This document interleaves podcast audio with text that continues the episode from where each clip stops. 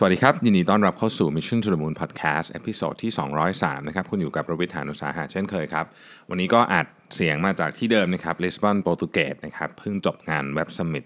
วันที่1นะครับเมื่อวานเป็นวันที่ 0 วันนี้เป็นวันที่1นะฮะก็วันนี้ก็เต็มวันเลยนะครับตั้งแต่9โมงเช้าถึงประมาณ5โมงเย็นนะครับผมเต็มไปด้วย speaker มากมายนะครับก็เดี๋ยวจะเล่าคือมันเล่าได้คนละนิดละหน่อยนะเพราะว่าถ้าเล่าหมดก็จะนานมากนะฮะ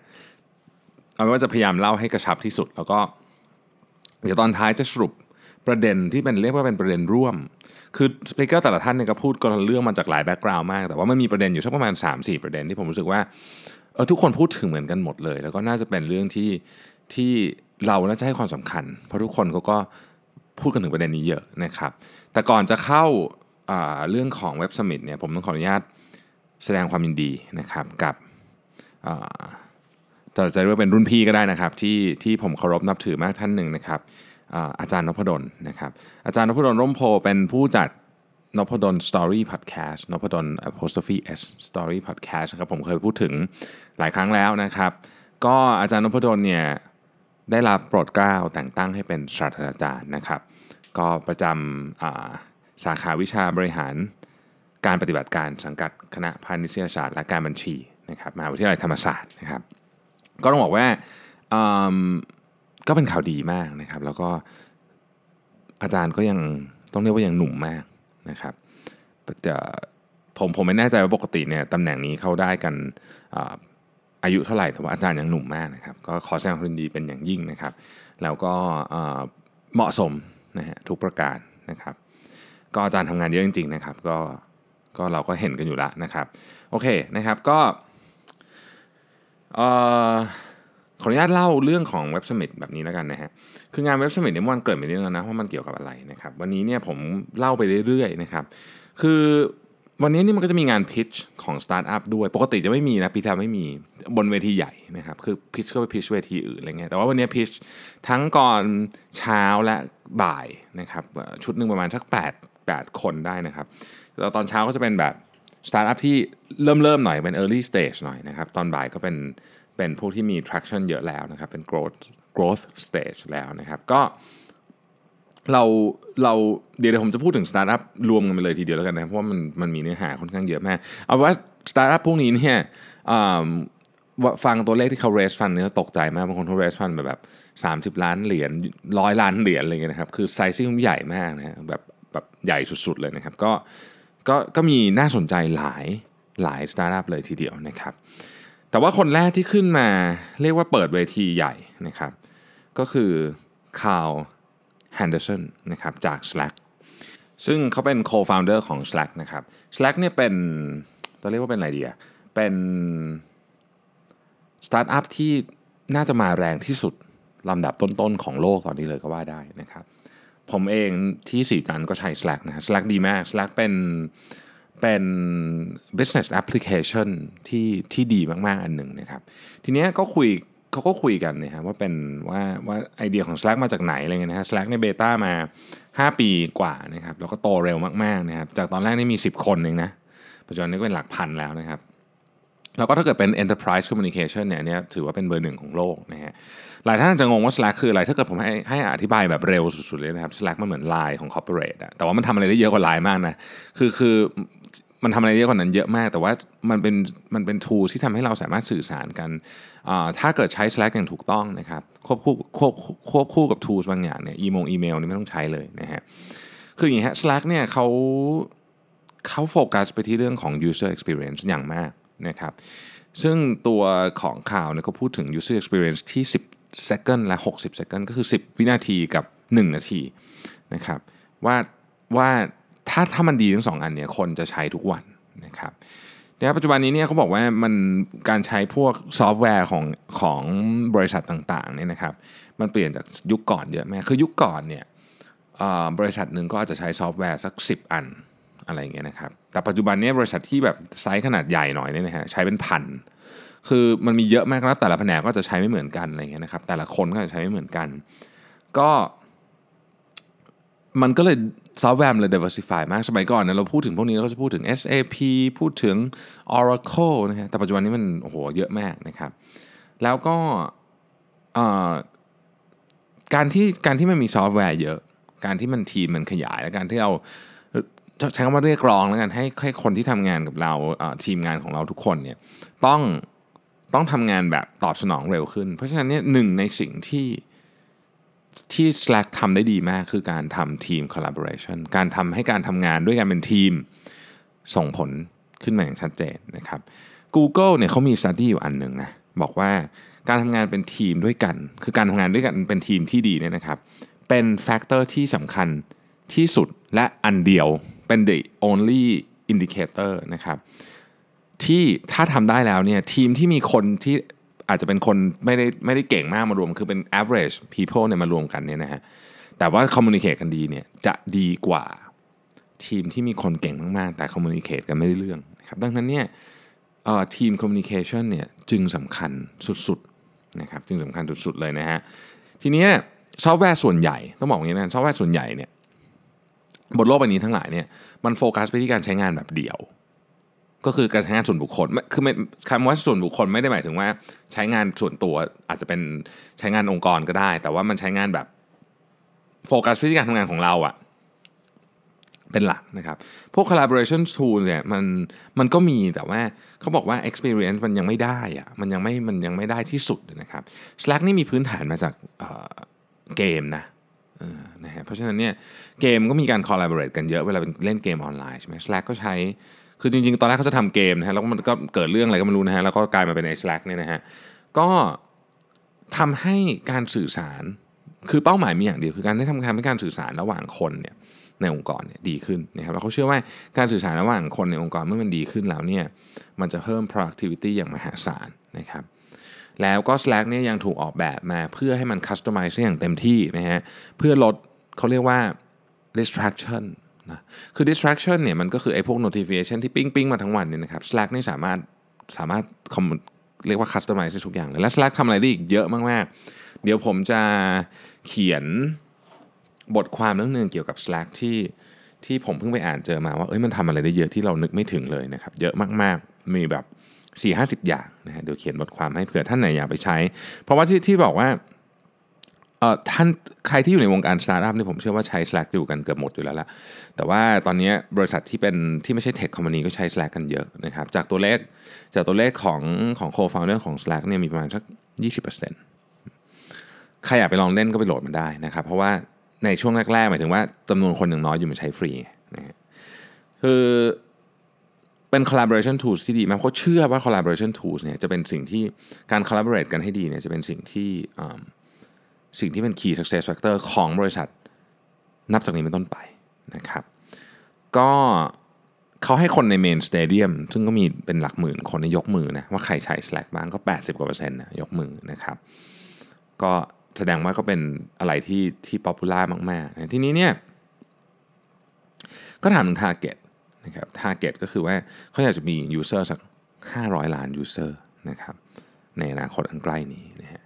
CEO ของ Slack นะครับอ๋อขอโทษ CTO ของ Slack นะครับเป็น co-founder นะครับเป็นหนึ่งในทอล์กที่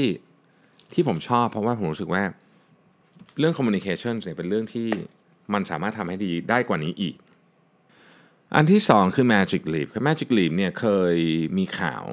คือคือ Magic Leap เป็นอะไร Magic Leap นี่เป็น mixed reality นะครับเหมือนกับไอ้ HoloLens นะครับของ Microsoft ก็ก่อนหน้านี้มีข่าวว่าวิดีโอที่แสดงเขาเรียกว่าอะไรอะเป็นเดโมวิดีโอของ Magic Leap แบบเป็นแบบเหมือนปาหีอะทำขึ้นมาแบบไม่ได้ทำได้จริงอะไรเงี้ยนะครับแต่ในที่สุดเนี่ย Magic Leap ก็วางขายแล้วนะ เมื่อสัก สองเดือนที่ผ่านมาผมถ้าผมจำไม่ผิดน่าจะเป็นวันที่ 8 เดือน8มั้งหรือ 12 เดือน วันที่ 8 เดือน8อ่าวันที่ 8 เดือน8นะครับที่ผ่านมานี้เอง ราคาแพงอยู่นะฮะ2,000เกือบ2,300 เหรียญนะนะก็ประมาณ70,000กว่าบาทนะฮะก็วางขายแล้วก็คือสรุปว่าโอเคมันตอนนั้นไม่รู้เป็นไรแหละแต่ตอนนี้มันก็มันก็ทำงานได้จริงแล้วนะครับคนที่มาพูดเรื่อง Magic Leap ก็เป็น CMO นะครับของ Magic Leap ก็มาคุยกันในประเด็นที่เกี่ยวกับเรื่องของ Mixed Reality Mixed Reality เนี่ย เราเรารู้จักคำว่า VR AR กันคุ้นเคยอยู่แล้วนะครับ Mixed Reality คือ XR นะฮะเป็นอันนี้ทำยากสุดแล้วกันเนี่ยเพราะว่ามันจะต้องเห็นตัวดิจิทัล Product ด้วย แล้วก็เห็นโลกจริง ๆด้วย พร้อมกันไปเลยนะครับ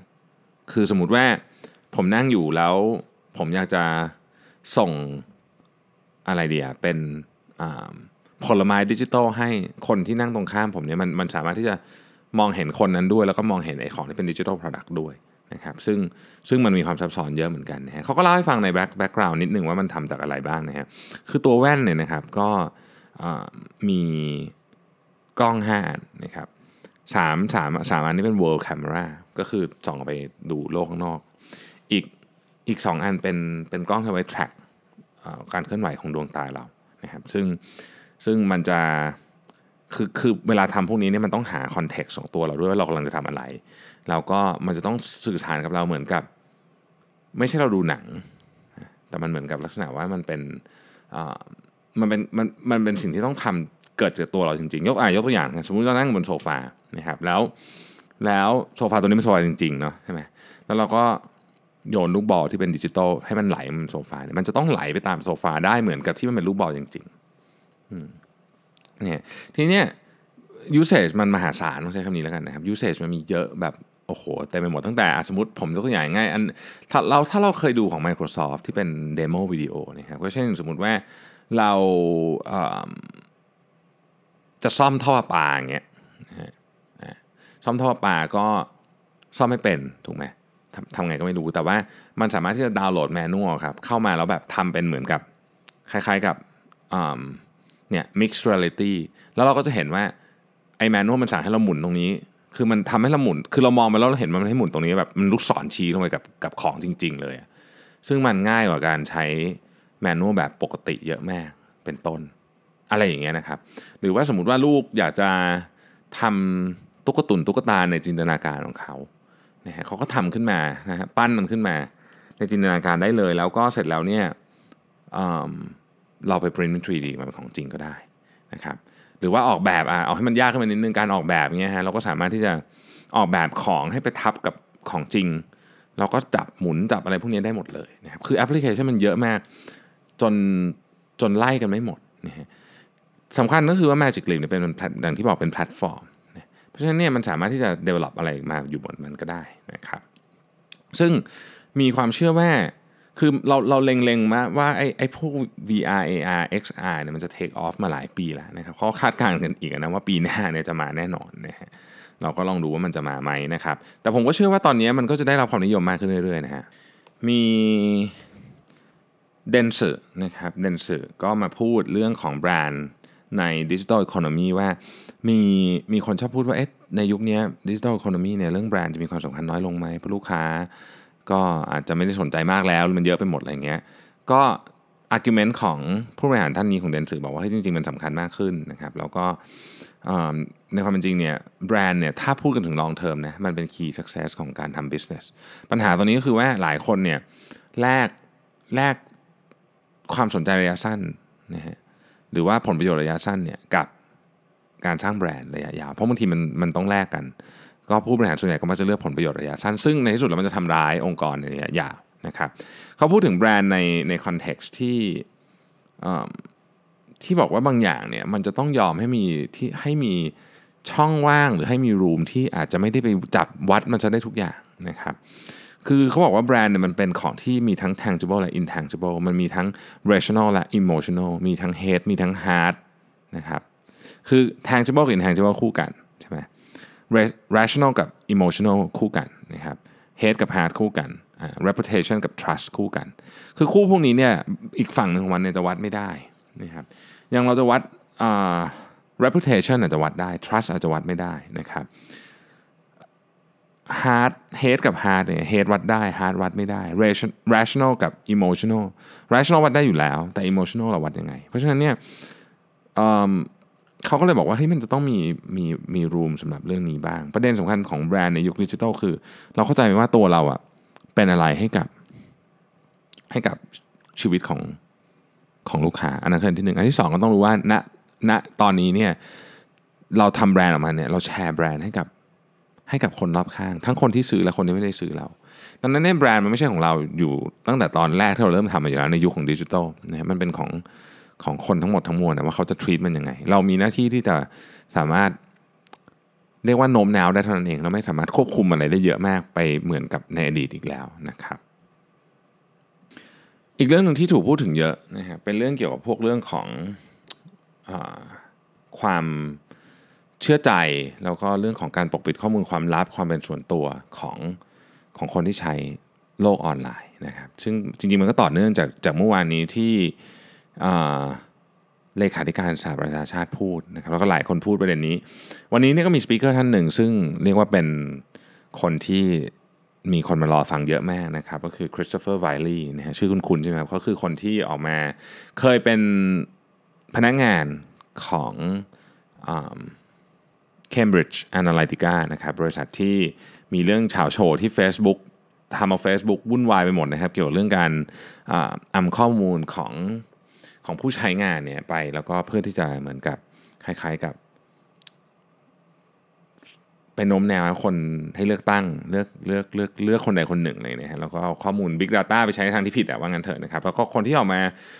เปิดเผยนี่แหละครับก็คือพนักงานเก่าซึ่งเป็นเข้าใจว่าเป็น Senior Analyst นะครับคริสโตเฟอร์ไวลีก็ออกมาเล่าให้ฟังเลยว่าเฮ้ยจริงๆแล้วเนี่ยประเด็นของของ Cambridge Analytica เนี่ยเป็นยังไง แล้วก็กฎหมายติดตามไม่ทัน คือตอนนี้รู้สึกว่า ก็ยังไม่ได้มีอะไรขึ้นมาจากเรื่องนี้นะครับ คือคือก็ก็มาซักเบิร์กก็ต้องไปอะไรอะไปเรียกว่าไปแก้ต่างนะครับที่วุฒิสภาคณะกรรมการของวุฒิสภานะครับ แล้วก็รู้สึกว่าไม่ได้มีประเด็นอะไรที่ที่คืบหน้าเยอะแยะมากมายอะไรมากเลยนะครับ ประเด็นก็คือเขาก็พูดถึงว่าเรื่องของ ความเป็นส่วนตัวของข้อมูล หรือการขอบเขตของการเอาข้อมูลไปใช้เนี่ยมันต้องมี ethical code เหมือนกับที่เป็นคล้ายๆกับจรรยาบรรณของวิชาชีพจรรยาบรรณของหมอจรรยาบรรณของเภสัชจรรยาบรรณของวิศวกรเนี่ยเขาก็มีจรรยาบรรณที่ต้องยึดถือถูกไหมฮะคนที่อยู่ในสายเทคเนี่ยจะต้องเริ่มพูดประเด็นนี้กันแล้วว่าเฮ้ยเรื่องข้อมูลลูกค้าเนี่ยเราจะเอาอยัางไง เรื่องข้อมูลของคนใช้เราจะเอาอยัางไงนะครับ ต้องบอกว่า เราตอนนี้เราคนจำนวนมากรู้สึกว่าถูกสปายอยู่หมายถึงว่าถูกเหมือนกับถูกบริษัทเทคขนาดใหญ่หรือ หรือคนที่เอาข้อมูลพวกนี้หรือรัฐบาลเนี่ยนะครับ สอดส่อง สอดแนมมาใช้คำนี้แล้วกันนะฮะก็มันถึงเวลาแล้วที่ที่คนทั้งหมดจะต้องออกมาเรียกร้องสิทธิ์นะครับเพื่อที่จะมองไปข้างหน้าว่า สิ่งที่เรากำลังทำในวันนี้เนี่ยเรายอมให้เอาข้อมูลไปใช้เนี่ยมันจะกระทบกับเราในอนาคตได้ยังไงบ้างนะครับ คนที่อยู่ในวงการ tech ก็ต้องมี code of conduct นะจริงๆจริงๆ อันนี้เป็น talk ที่แบบรุนแรงมากต้องใช้คำนี้สำหรับ Web Summit นะครับ ก็คือค่อนข้างจะแบบรุนแรงนี่คือหมายถึงว่ามันมันนะฮะแต่ว่าก็มันมันก็เป็นอันที่จริง ผมผมว่ามันก็เป็นประเด็นที่จริงมาก เราจะต้องพิจารณาในอนาคตต่อไปว่าสิ่งที่เราสร้างเนี่ยเมื่อมันรวมๆคือสมมุติว่าเราสร้างแอปพลิเคชันขึ้นมาตัวหนึ่ง ตัวมันเองอาจจะไม่ได้มีไม่ได้มีพิษมีภัยอะไร แต่พอมันไปรวมกันอื่นรวมกันไปรวมกันมาเนี่ยนะครับ มันกลายเป็นว่าความเป็นส่วนตัวและข้อมูลเรื่องส่วนตัวของ ของคนที่ใช้เซอร์วิสของเราเนี่ยมันถูกเปิดเผยนะฮะต่อมาก็เป็นเรื่องของ Marketing นะครับ Marketing นี่ก็จะมีหลายท่านมาพูดนะครับ จะมีทั้ง CMO ของ IBM ซึ่งเป็นเป็นบอร์ดของ Nike ด้วยนะครับแล้วก็มีเวเบอร์ชัดวิกนะครับเป็น president นะครับแล้วก็มี co-CEO ของ Co Collective เป็นเกี่ยวกับเรื่อง Marketing Insider นะครับว่าทิศทาง Marketing ในอนาคตเนี่ยจะเป็นยังไงบ้างนะครับเขาบอกว่า Marketing เนี่ยผมสรุปสั้นๆเลยนะฮะ Marketing เนี่ยเเวลาพูดถึงเรื่อง Marketing พูดถึงเรื่อง Branding ในอนาคตสิ่งที่สำคัญคือเราจะต้องมีจุดยืนที่ชัดเจน ที่ชัดเจนเหมือนกับที่ Nike ทำนะฮะที่ Nike ทำกับแคมเปญเมื่อปีที่แล้ว แล้วก็ต้องมี Purpose ที่ชัดเจน เพราะว่ามันมันมีข้อมูลสำรวจมาเยอะมากว่าคน generation ใหม่ๆเนี่ยจะซื้อของที่ที่เขาเชื่อว่า ว่ามี Purpose จะใช้ service ของกล่องของของที่ที่เขาเชื่อว่ามี Purpose จริง ๆ แล้ว Purpose ยังไงเช่น เช่นคุณดูแลรักษาโลกหรือเปล่าอย่างเงี้ยนะครับของพวกนี้จะมีอิทธิพลต่อต่อคนในเจเนอเรชันใหม่มากที่สุด เป็นอิทธิพลสูงสุดนะครับ sharing แบรนด์ต่อจากนี้นี่ต้องต้องต้องพูดถึงเรื่องของการแชร์ริงเรื่องของการแชร์ value ที่ตัวเองเชื่อนะครับ เรื่องของการแชร์ ประสบการณ์ของแบรนด์กับลูกค้านะครับรวมถึงเรื่องของการสื่อสารด้วย คือเทคโนโลยีที่มาใหม่เนี่ยมันจะต้องไปทำให้ทุกคนที่เกี่ยวข้องกับกับสาย marketing ทั้งหมดนะครับเริ่มแต่เอเจนซี่เลยเนี่ยนะครับไปจนกระทั่งถึง media buyer เราซื้อสื่ออะไรเงี้ยมันจะเปลี่ยนพฤติกรรมไปหมดเลยนะครับอย่างเอเจนซี่เนี่ยเอ่อตัวเลขของบริษัทที่มี agency in-house ที่เป็น corporate ขนาดใหญ่เนี่ยเมื่อสัก 5 ปีที่แล้วนี่คือ 58%วันนี้ 78%แล้ว ดังนั้นเนี่ยเราจะเห็นว่างานบางอย่าง corporate มาทำเองนะครับแต่บทบาทของเอเจนซี่ก็ยังไม่ได้เปลี่ยนแปลง ในแง่ที่ว่าวิธีการทำงานคงเปลี่ยนเยอะ แต่ว่าในแง่ในแง่ของการทำงานจริงๆสิ่งที่เอเจนซี่ทำที่เปลี่ยนเราเห็นอยู่แล้วในช่วงนี้ว่าว่าเอเจนซี่จำนวนมากก็เปลี่ยนแล้วเนี่ยครับคือจากที่เอเจนซี่เนี่ยเคยให้บริการในการเรียกว่า full service นะครับคือให้ให้ให้ service กับลูกค้า ปัจจุบันนี้เป็น solution นะครับตราบใดที่เอเจนซี่ขาย solution กับลูกค้าได้เนี่ยนะฮะเอ่อยังไงเอเจนซี่ก็ยัง ยังต้องยังต้องคงดำรงอยู่ต่อไปใช้คำนี้แล้วกันเนาะแต่ว่าวิธีการทำงานอาจจะเปลี่ยนนิดหน่อยนะครับหรือเปลี่ยนเยอะในมันแล้วแต่ว่าเอเจนซี่นั้นได้มีการปรับปรุงเปลี่ยนแปลงวิธีการทำงาน หรือวิธีคิดในการทำงานมาก่อนหน้านี้เยอะแค่ไหนนะครับอันนี้ก็เป็นความเห็นจากผู้เชี่ยวชาญในวงการนะทีนี้ก็มีคนพูดต่อถามต่อนะครับว่าเอ๊ะมีปัญหาไหมที่ตอนนี้เนี่ยเหมือนกับ Google กับ Facebook ก็ยังคงคอนโทรลเรียกว่า 52%ของ ad value ทั้งหมด นะครับแล้วก็น่าจะเป็นแบบนี้ไปสักพักหนึ่งนะฮะเขาบอกว่าจริง ๆ ก็ไม่ได้ก็ก็มีทั้ง concern และไม่มี concern สิ่งที่ concern ก็คืออตอนนี้เราอยู่ในยุคที่เรียกว่า post trust คือมันมันเป็นยุคหลังจากความเชื่อใจแล้วคือตอนนี้คนไม่เชื่อใจทั้งบริษัทใหญ่บริษัทเล็กอะไรก็ไม่เชื่อใจกันไปหมด จากที่เราเกิดเหตุการณ์กับบริษัท tech ขนาดใหญ่ เมื่อสัก 18 เดือนที่ผ่านมานี้เจอไม่รู้กี่เคสแล้วนะฮะที่ที่เป็นเรื่องของข้อมูลรั่วไหลบ้างทั้งจะตั้งใจไม่ตั้งใจไม่รู้แหละ แล้วก็อีกหลาย ๆ เรื่องที่เกี่ยวกับเรื่องของของ trust ซึ่งทำให้มันก็มีประเด็นที่ที่คนจะจะจะเชื่อใจน้อยลง แล้วก็พอเชื่อใจน้อยลงเนี่ยของที่ไปใส่ในนั้น ก็จะถูกเหมือนกับ mistrust ไปด้วยนะครับนี่เขาพูดถึงเรื่องของการเอาคอนเทนต์ไปใส่นั่นเองนะก็อันต่อมานะครับเป็น Burger King ต้องบอกว่าอันนี้เป็นเคสที่ที่ผมชอบที่สุดของวันนี้เลย แล้วก็ไม่ได้ไม่ได้คิดว่าจะไม่ได้คิดว่าจะมันขนาดนี้ด้วยนะ คือตอนแรกก็รู้สึกว่าเราเราก็ฟังเคสเบอร์เกอร์คิงมาเยอะแต่จริงๆเราเพิ่งเพิ่งมารู้ตอนนี้ว่าจริงๆแล้วเนี่ยเรารู้เรื่องเบอร์เกอร์คิงน้อยมากนะครับ คนที่มาพูดเนี่ยคือ Marcelo Pascoa นะครับ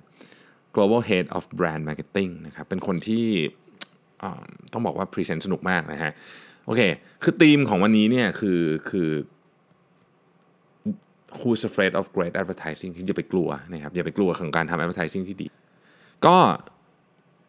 เขาเปิดมาอย่างนี้ฮะเขาบอกว่าไอเดียที่ดีเนี่ยมันจะต้องฟังดูน่ากลัว คือถ้าเกิดว่าไอเดียฟังแล้วแบบสบายฟังเสร็จแล้วแบบเออทำเลยนะครับ แล้วก็ไปนอนหลับอย่างสบายใจเนี่ย อันเนี้ยมีความเป็นไปได้เป็นไอเดียที่ไม่ดี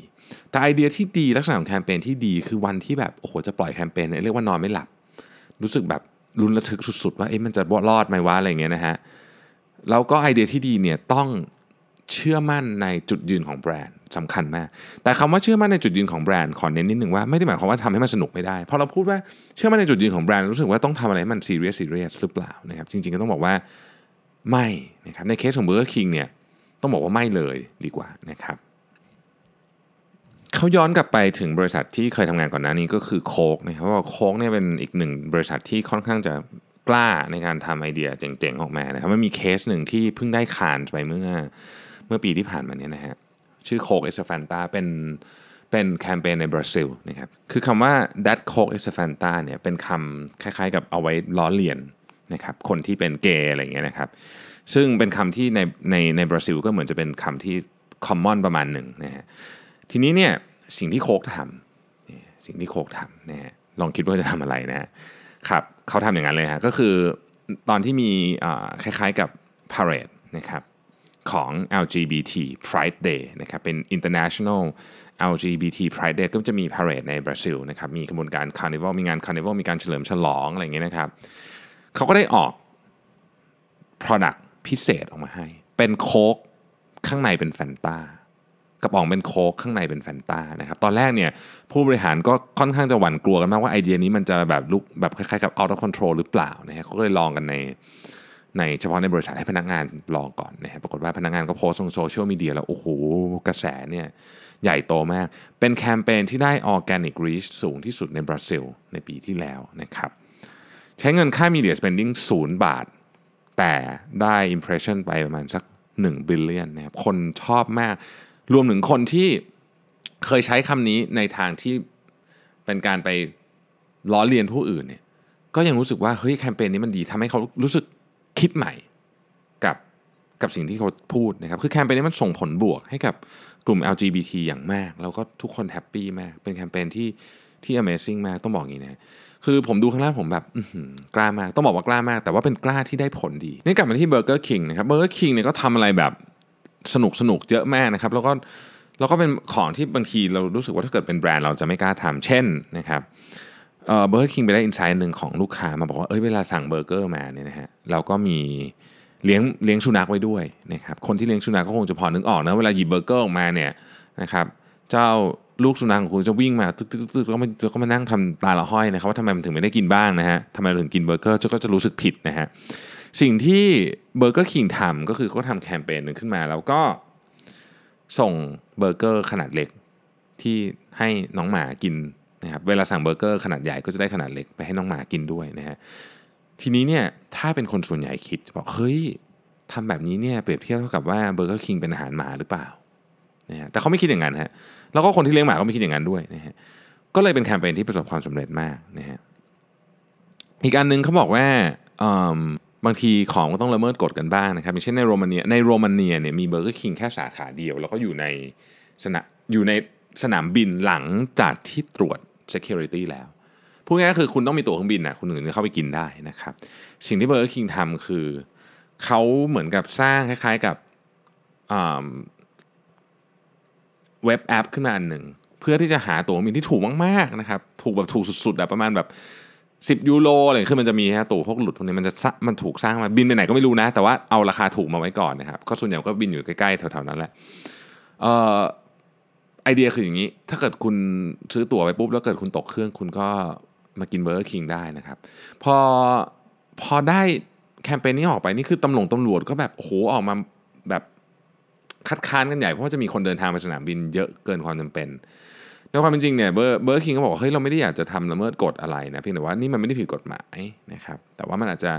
ขัดกับความคิดของคนส่วนใหญ่นิดหนึ่งนะครับนี่คือแคมเปญที่ Burger King ทำแล้วก็ประสบความสำเร็จในระดับหนึ่งนะครับใช้เงินไม่เยอะ แต่ว่าได้ Impact เยอะนะครับอีกงานนึงที่เราน่าจะเคยเห็นกันแล้วก็คือ Burning Store นะฮะคือ Burger King เนี่ยไปเอาภาพ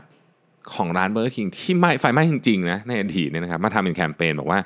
ก็เพราะว่าเราเนี่ยในบรรดาคนที่ขายเบอร์เกอร์ฟาสต์ฟู้ดทั้งหมดเนี่ยเราเป็นเจ้าเดียวที่ย่างบนเตานะครับนี่คือนี่คือเขาเรียกว่าอะไรเป็นจุดขายของ Burger King คือย่างบนเตาไม่ไม่ได้ไม่ได้ไม่ได้ทอดเบอร์เกอร์แบบที่เราเห็นนะไม่ใช่อย่างนั้นแต่ว่าย่างเป็นเป็น grill อะเป็น grill จริงๆนะครับก็คือเหมือนกับย่างบนตะแกรงอะตะแกรงแบบที่ฝรั่งเขาย่างเนื้อกันอย่างนั้นนะครับ ก็เลยไฟไหม้ไงเพราะว่าเราย่างบนตะแกรงเราใช้ไฟจริงๆมันก็เลยมันก็เลยเหมือนแบบ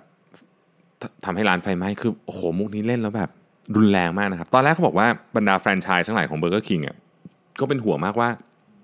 เฮ้ยมันจะให้ไปทำให้ค่าประกันขึ้นหรือเปล่า เออทำไมถ้าค่าประกันถึงขึ้นน่ะก็ประกันอาจจะกลัวเพราะว่าเหมือนกับเฮ้ยร้านมีไฟด้วยอะไรเงี้ยเดี๋ยวเดี๋ยวไฟจะไม้ง่ายขึ้นเราแต่ในความเป็นจริงเนี่ยนะครับ คือคือประกันเขารู้อยู่แล้ว เพราะฉะนั้นก็ไม่ได้ทำให้ค่าประกันเพิ่มนะครับแคมเปญนี้ก็ประสบความสำเร็จมากที่เด็ดกว่านั้นครับเขามีแคมเปญหนึ่งฮะ ซึ่งแคมเปญนนี้ต้องบอกว่าสุ่มเสี่ยงจะโดนฟ้องมาก แต่เขาปรึกษากับทนงทนายแล้วเรียบร้อยนะครับ ไม่โดนฟ้องคือเขาทำอย่างนี้ฮะเขาไปถ่ายรูปอดีตผู้บริหารของแมคโดนัลล์ถ่ายรูปบ้านของเหล่าอดีตผู้บริหารของแมคโดนัลล์เหล่านี้ ถ่ายรูปบ้านแล้วไงอะถ่ายรูปส่วนหลังบ้านครับที่ส่วนหลังบ้านของฝรั่งคือผู้ผู้บริหารนี่ก็เป็นก็ก็ฐานะร่ำรวยนะส่วนหลังบ้านของฝรั่งที่ฐานะร่ำรวยเนี่ยจะมีของอย่างหนึ่งคือเตาบาร์บีคิวเตาย่างอะนะฮะ เขาบอกว่านี่ดูสิ ผู้บริหารของแมคโดนัลล์อะยังมีเตาย่างอยู่ที่หลังบ้านเลยอะเขาไม่ได้ทอดเบอร์เกอร์แบบที่เขาทอดพวกคุณกินหรอกเขาย่างแบบวิธีการของเบอร์เกอร์คิงนะครับโอ้โหแสบสุดๆ ผมตอนแรกผมฟังแล้วแบบ เฮ้ยกล้าเล่นมากเลยอะแล้วก็เขาปรึกษาทนายแล้วว่าไม่โดนฟ้องนะครับก็เลยก็เลยมีแคมเปญนี้ออกมานะฮะหรืออีกการหนึ่งบอกว่าไอเป็นแคมเปญที่บอกว่าการเอ่อ don't drive when hungry นะครับ don't drive under hunger หรือสักอย่างคือเวลาเวลาหิวอย่าอย่าขับรถนะครับ ก็เป็นอุบัติเหตุของรถยนต์ที่ชนร้าน Burger King จริง ๆนะครับ แต่เขาไปเช็คมาแล้วว่าไม่มีใครเสียชีวิตนะครับ ชนจริง ๆ คือคือไอเดียนี้จะบอกว่า ถ้าเวลาหิวจะขับรถ เดี๋ยวเราจะเอาเบอร์เกอร์ไปให้อะไรแบบนี้นะฮะก็เอามารูเอารูปจริง ๆ มาที่เกิดอุบัติเหตุจริงมาลงนี่คือความนี่คือความนี่คือความกล้าของคนที่ทำ ad จริง ๆ ผมว่าเป็นเป็นอะไรที่เจ๋งมากนะครับ ต่อไปนะครับก็เป็นเรื่องของอความเชื่อใจในแบรนด์นะครับ อันนี้ก็เป็นอีกท่านหนึ่งละนะครับ เป็นเอ่อซีอของ Survey Monkey นะครับแล้วก็คุ้นเคยกันดีนะ Survey Monkey น่าจะเคยใช้กันนะครับ คือบอกว่าอย่างนี้ครับ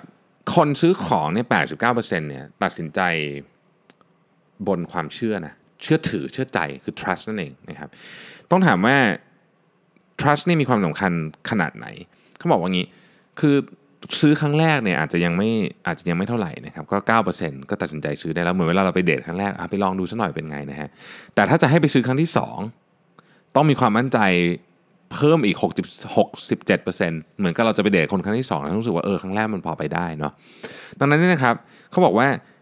มันมีแกลบที่ใหญ่มาก มีมีมีความเชื่อที่ต้องที่ต้องขยับเยอะมากระหว่างการซื้อครั้งที่ 1 ครั้งที่ 2 ถ้าซื้อครั้งแรกไปแล้วนิดหนึ่งไม่ไม่ รู้สึกไม่ดีเนี่ยโอกาสจะซื้อครั้งที่ 2 แทบไม่มีนะฮะและแน่นอนเนื่องจากเป็น SurveyMonkey ก็จะมีผลการ survey ในเรื่องต่างๆ น่าสนใจมาเล่าให้เราฟังนะครับอันแรกเขาบอกว่า 60%ของคนที่ตอบแบบสอบถามอันนี้ที่ SurveyMonkey ทำเนี่ยบอกว่า การตลาดหรือโฆษณาเนี่ยทำให้พวกเขาเนี่ยซื้อของที่ไม่จำเป็นต้องซื้อนะฮะในขั้นที่หนึ่งนะครับแล้วก็ 90%ของของลูกค้าบอกว่าเฮ้ย พวกโซเชียลมีเดียหรือว่าหรือว่าแบรนด์ต่างๆเนี่ยมาคล้ายๆกับสอดแนมเขาเยอะเกินไปนะฮะ52%ของคนที่ตอบเนี่ยบอกว่าเฮ้ยมีรู้รู้สึกจริง ๆ ว่าว่าว่าถูกสอดแนมนะครับ36%บอกว่ารู้สึกขนลุกที่คิดถึงเรื่องนี้และ 17%รู้สึกขยะแขยงที่มีการสอดแนมเกิดขึ้นนะครับเวลาถามถึงเรื่องของ AI assistant พวกพวก Google Home พวก Alexa เนี่ยนะฮะคน 43%จะตอบว่าดีชอบนะฮะเจ๋งดี 56%ตอบว่าฟังเรารู้สึกขนลุกไม่ชอบนะฮะเห็นไหมขนาดเทคโนโลยีที่เราเรียกว่าน่าจะเป็น mainstream ในเร็วนี้เนี่ยก็ยังมีคนไม่ชอบเยอะ เขาไปถามคนอเมริกันนะบอกว่าคุณเชื่อใจในข้อมูลส่วนตัวของคุณเนี่ยแค่ไหนนะครับ กับบริษัทที่เป็น tech company กับรัฐบาลและกับธนาคาร เชื่อไหมครับว่าเขาอย่างเทคคอมพานีใหญ่ๆอะ Apple เนี่ยศูนย์เปอร์เซ็นต์นะครับ Google นี่ลบหกนะครับรัฐบาลสหรัฐลบสามสิบห้า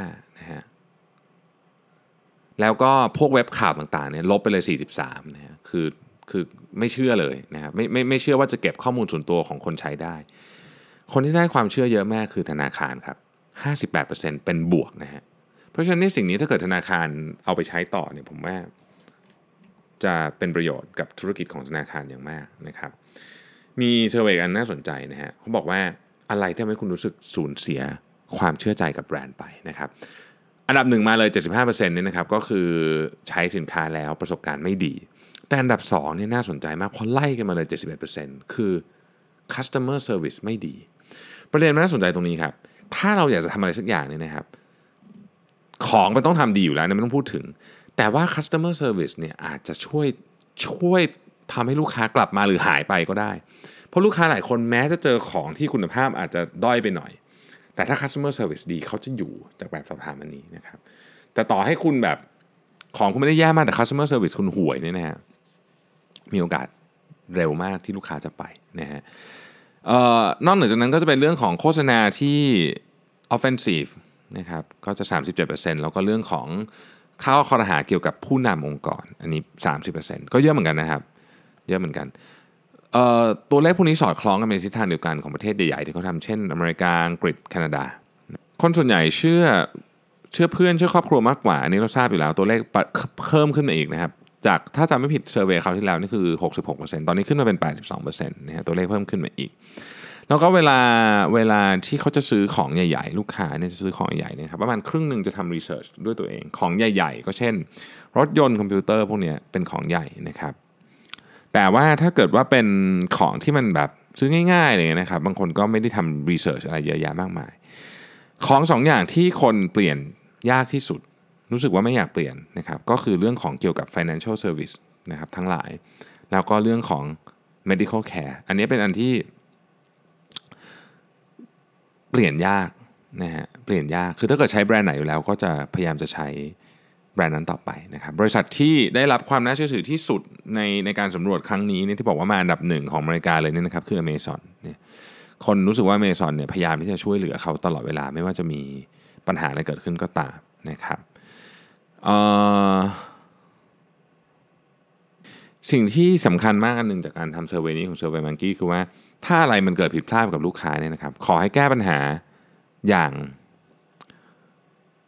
อย่างที่รู้ว่าเราตั้งใจที่จะแก้จริงไม่ใช่แบบขอโทษขอขอโทษครับ แล้วก็ใส่อีโมจิหน้ายิ้มไปอะไรเงี้ยอย่างเงี้ยไม่ได้นะฮะต้องแก้ปัญหาจริงจังเลย จะเอาของมาเปลี่ยนลูกค้ามีคำขอโทษอะไรจริงจังนะฮะผู้บริหารต้องไปหาอะไรเงี้ยก็ว่ากันไป คือพวกนี้เนี่ยจะทำให้ลูกค้าเนี่ยกลับมาอีก และกลับมาคราวนี้เนี่ยจะเป็น big fan เลยจะบอกต่อด้วยนะครับดังนั้นก็ก็ต้องให้ความสำคัญกับเรื่องนี้ด้วยนะครับ จริง ๆ มีอีกหลายท่านเลยนะที่ที่น่าสนใจแต่ผมต้องขออนุญาตปิดท้ายแล้วล่ะเพราะว่ามันจะยาวเกินไปแล้วนะครับ เดี๋ยว episode นี้จะเกินยาวเป็น maximum เลยนะฮะท่านสุดท้ายคือ President ของ Samsung ครับ แน่นอนว่าต้องปิดเวทีด้วยบุคคลที่หลายคนให้ความสนใจ Samsung ก็เป็นหนึ่งในบริษัทที่โตเร็วมากๆนะครับแล้วก็มีธุรกิจหลากหลาย แล้วก็เป็นยักษ์ใหญ่ของเอเชียอะไรก็ว่าได้นะครับ ที่จะต่อกรกับกับยักษ์ใหญ่ระดับโลกได้นะฮะทีนี้เนี่ย วันนี้เนี่ยก็ไม่ได้มาไม่ไม่ได้มาขายของเยอะแล้วกันเอาอย่างนี้กันนะฮะก็คือตอนนี้เนี่ยอ่า president ของ Samsung ก็บอกว่าเราเราพูดกันหลายเรื่องที่ที่เกี่ยวข้องกับ AI แต่จริงๆเนี่ย AI เนี่ยมันมันเป็นเหมือนกับเครื่องยนต์ถ้าเปรียบเทียบอย่างนี้แล้วกัน ถ้าเปรียบเทียบว่ารถยนต์วิ่งได้ด้วยน้ำมันเนี่ย AI ก็วิ่งได้ด้วย Data สิ่งที่ทำให้ AI มันเกิดเนี่ยไม่ใช่ตัวเทคโนโลยีมันเอง สักทีเดียวเพราะเทคโนโลยี AI มันมีมานานแล้ว แต่มันจะเกิดเพราะมันมี Data เยอะนี่แหละ 90%ของ Data ที่เกิดขึ้นทั้งหมดบนโลกใบนี้เนี่ย Data ทั้งหมดบนโลกใบนี้เนี่ย 90%นะครับเพิ่งมาเกิด 2 ปีหลังนี้นะครับและการเกิดขึ้นของ Data แบบ exponential นี่แหละ ที่จะทำให้ AI เนี่ย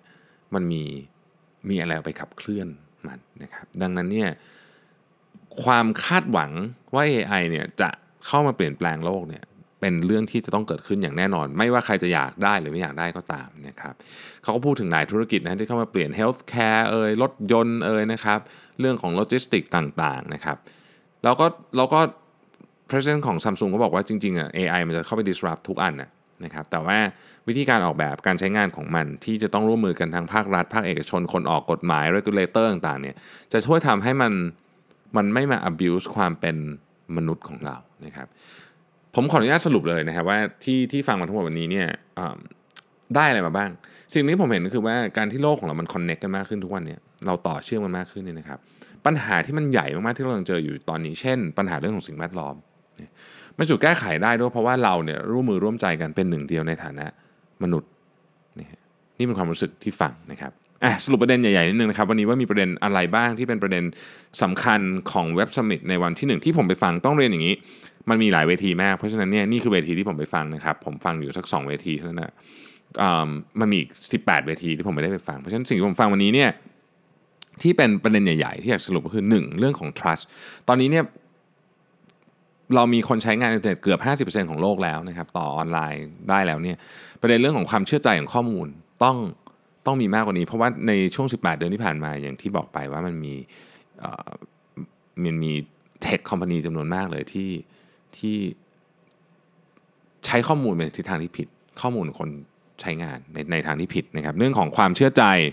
เรื่องของความเป็นส่วนตัวนี่เป็นประเด็นที่ใหญ่ที่สุดเลยที่ที่ทุกคนพูดกันในในวันนี้นะครับ อันที่2เนี่ยนะครับก็เรื่องของลูกค้า ลูกค้าเนี่ยจะต้องการของที่แตกต่างจากเดิมอย่างมหาศาลนะครับเขาจะซื้อของบน Purpose เขาจะซื้อของที่เขาเชื่อว่าว่าว่าแบรนด์อะ เป็นเหมือนคนอะแล้วเขาก็จะทำธุรกิจหรือซื้อของกับคนที่เขาชอบ ลักษณะจะเป็นอย่างนั้นเลยนะครับ เปลี่ยนแปลงไป